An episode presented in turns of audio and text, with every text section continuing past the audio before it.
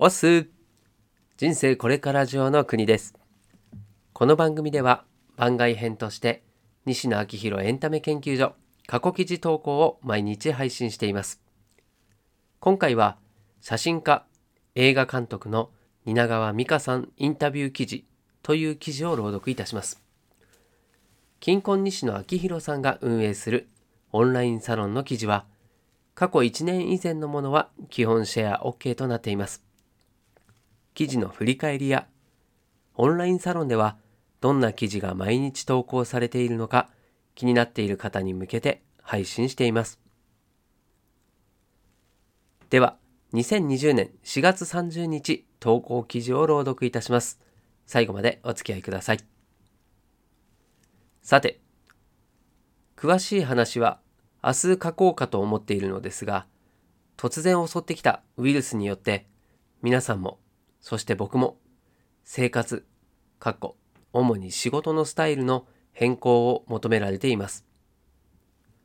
僕は、誰かの働き方の選択肢を増やすことは決めていて、かっこ、スナック吉本とか、そこの作業は徹底的に、かつ秒速でやり、その裏で自分はどう生きるかを深く考えます。ここでの判断が今後半世紀の人生を大きく決定づけそうなので、最近は仕事の向き合い方を根本から見直す毎日です。特に僕はすべての仕事の相関関係を可視化したシナジーマップというものを書いていて、これまでそれに基づいて動いていたのですが、今回のコロナはシナジーマップを書き換えるところから始めなければなりません。かっこ、この辺の話を明日の記事で書きますね。それは自分の目的は何だ？自分にしかないバックグラウンドって何だっけ？何を大切にするんだっけ？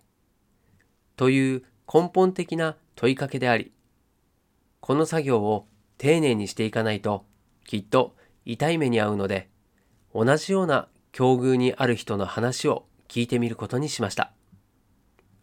何かのヒントになると思って。ゲストは写真家映画監督の蜷川美香さん。インタビューの前半は一般公開。こちら。ではここからは実際にそのインタビュー前半部分にはなっちゃいますけれどもそちらをお届けしたいと思います。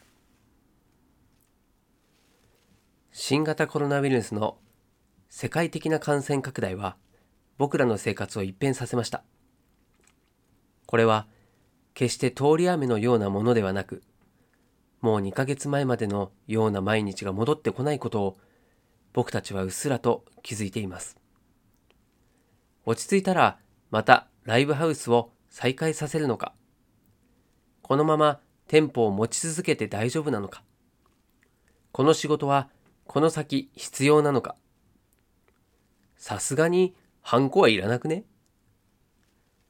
みんながウイルスによる働き方改革の答えを探す中みんなが悲鳴を上げる中どっこい歩みを止めずに希望を鳴らしてくれる強い人がいてなんだか背中を押してくれそうな気がしたので、暇につけ込んで話を聞いてみることにしました。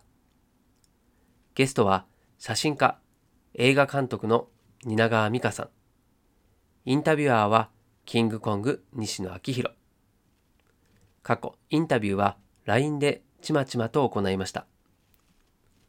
インタビューの後半はオンラインサロン西野昭弘エンタメ研究所で掲載します。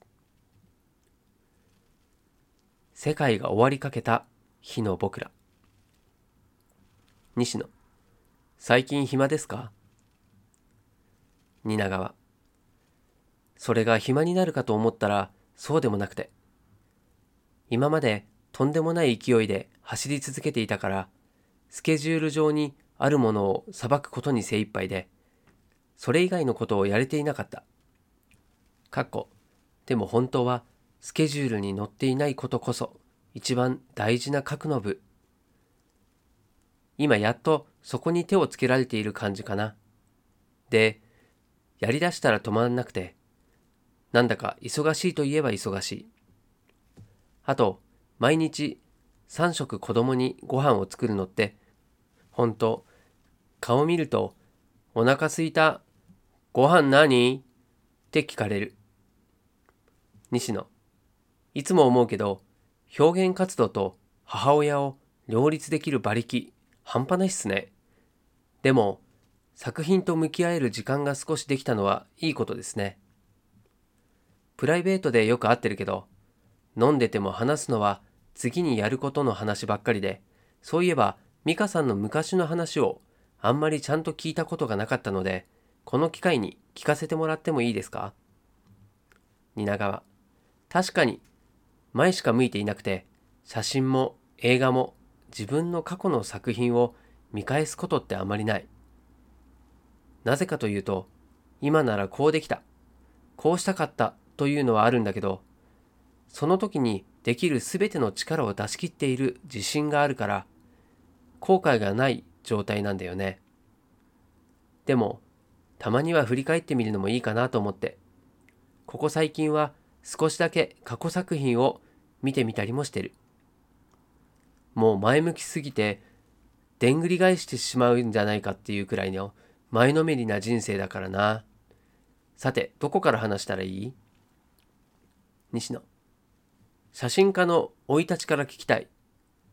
モテようとして美化しないでくださいね。写真家蜷川美香の誕生には家族の影響はあったの？蜷川。モテはいつでも最重要課題なんですけど。家族の影響はあったと思う。というのも、父が有名な演出家で、かっこ父本人曰く世界でトップ3に入ってるはず、とのこと。母は結婚当時、父より圧倒的に稼いでいた女優。両親ともにクリエイターだったので、小さい時から何か表現者にならなくてはいけないという思いがすごく強かったの。で、どこに行ってもずっと蜷川幸雄さんのお嬢さんと言われ続け、じゃあ私の価値は蜷川美香として認識してもらうにはどうしたらいいんだろうという思いが幼い頃からあった。写真家というよりは何か表現者になりたい。もっと言うと、蜷川美香個人として認識してもらいたい。という思いが結果的に写真家になったことに関係していると思う。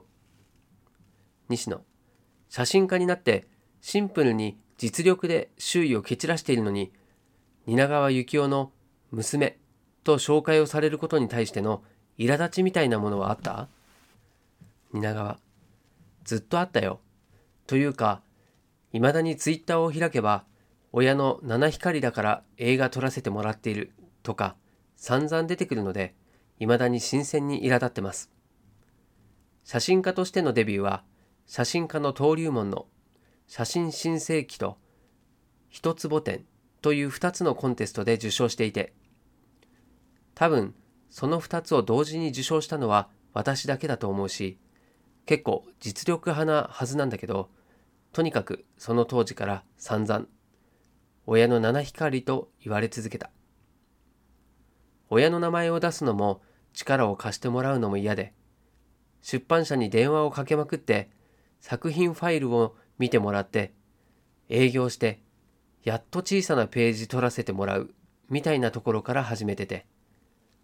そのページを見た別の人が新たに仕事を依頼してくれてまたその仕事を見た人がオファーくれてみたいなことの連続で今の立ち位置まで来たの。でもね取材に来る人はみんな父の話ばかり聞いてくるからそれなら父のところに取材に行ってください。私の個展の取材ですよね、これ。みたいにして、席を立ったりしてよく怒ってた。若かったんで。西野、その気持ちの1万分の1ぐらいは理解できる。僕、デビュー1年目で関西の漫才コンクールでたくさん賞を取ったんだけど、イケメン芸人と紹介されて自分のイケメンを恨んだ。そして何を思ったか丸坊主にした。変な反抗期があったな。今は必死で上目遣い、アヒル口をしてるけど、なんか当時の美香さんって殺し屋みたいな目してるけど、ずっと苛立ってたの？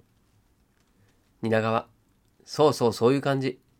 さらに当時は若かったから、女の子写真家という肩書きもつけられて、大変といえば大変だったかな。結構、ヘルタースケルター、過去2012年公開のあたりまで殺し屋だったね。あの頃はすでに一人目の子供もいたんだけど、それでも殺し屋だった。すべてに対して怒ってたのかもしれない。なんでだろうなんであんなに怒ってたのかな西野。今そういうエネルギーに憧れたりしない？蜷川。うーんと、でも今怒ってるよ。基本的には。私はネガティブなことを言われるとすぐ落ち込むんだけどね。ほら、エゴさして勝手に落ち込んでるでしょ？でも、それが結構エンジンになってて、ムカつくイコール馬力。西野。じゃあ、アンチに感謝じゃないですか。蜷川。そうね。持ってないものを常に追いかける癖があって、永遠に乾きが言えないっていう、もはや病。西野。近くで見てると、海水を飲んでるみたいに思う時がある。蜷川。そう。そりゃ、喉が潤うことがないんだよ。分かってるんだけど。でもそれがエンジンだから仕方ないのかな、と思う時もある。自分がたくさんのものやことを持っているのは分かってるんだけど、ずっとそういう意味では達成感もないし、満足度は低いんだよね。西野。蜷川美香が落ち込むことがあることを世間は知らないと思う。世間は蜷川美香のことを鬼の一種だと認識してるよ。僕も思ってたもん。蜷川、え？本当？こんなすぐ落ち込むのに？鬼？いっつも落ち込んでるよ。でもそこに真実があったりするから、落ち込んだ時の感情はすごく大事にしてる。だから、落ち込んだからといって気を紛らわすために飲みに行ったりとかはしない。ストイックなのよ、結構。西野、変態だよな、本当写真のことも聞きたいんだけど、写真素人が聞いてもいい？皆が、もちろん以上、前半戦はここ、前半戦？前半はここで終わりでございます。はい、ということで、そしてインタビューの後半はサロン限定コンテンツとなっております。インタビュー後半は震えながら戦っている蜷川美香さんに泣きそうになっちゃった西野です。このインタビューが何かの支えになると嬉しいです。それでは先に前半を読んだ上でご覧ください。はい、ということでこちらの今回の記事の朗読は以上になります。で今回は蜷川美香さんのインタビュー記事の紹介となっています。前半部分は上記リンクから見ることができますので、まあ、この記事ですね記事の内容自体は詳細の方にですね、えリンクこちらの方も貼っておりますのでよろしかったらご確認ください前半部分はそうなんですけども後半部分はですねオンラインサロン限定コンテンツとなっていますのでオンラインサロン会員になれば見れるという感じでございます。はい。でまあ、親のね、七光と言われてきた過去の話など興味深い話が珍しいこの LINE でのチャット取材となっておりますんで、まあ、これもコロナならではの新しい取材の形だなというふうに思いました。ということで今回は最後までお付き合いいただきましてありがとうございます。こちらの記事や朗読がたくさんの人に届くようにシェアしていただけると嬉しいです。ではまた明日この場所でお会いしましょう。お届けは国でした。したっけね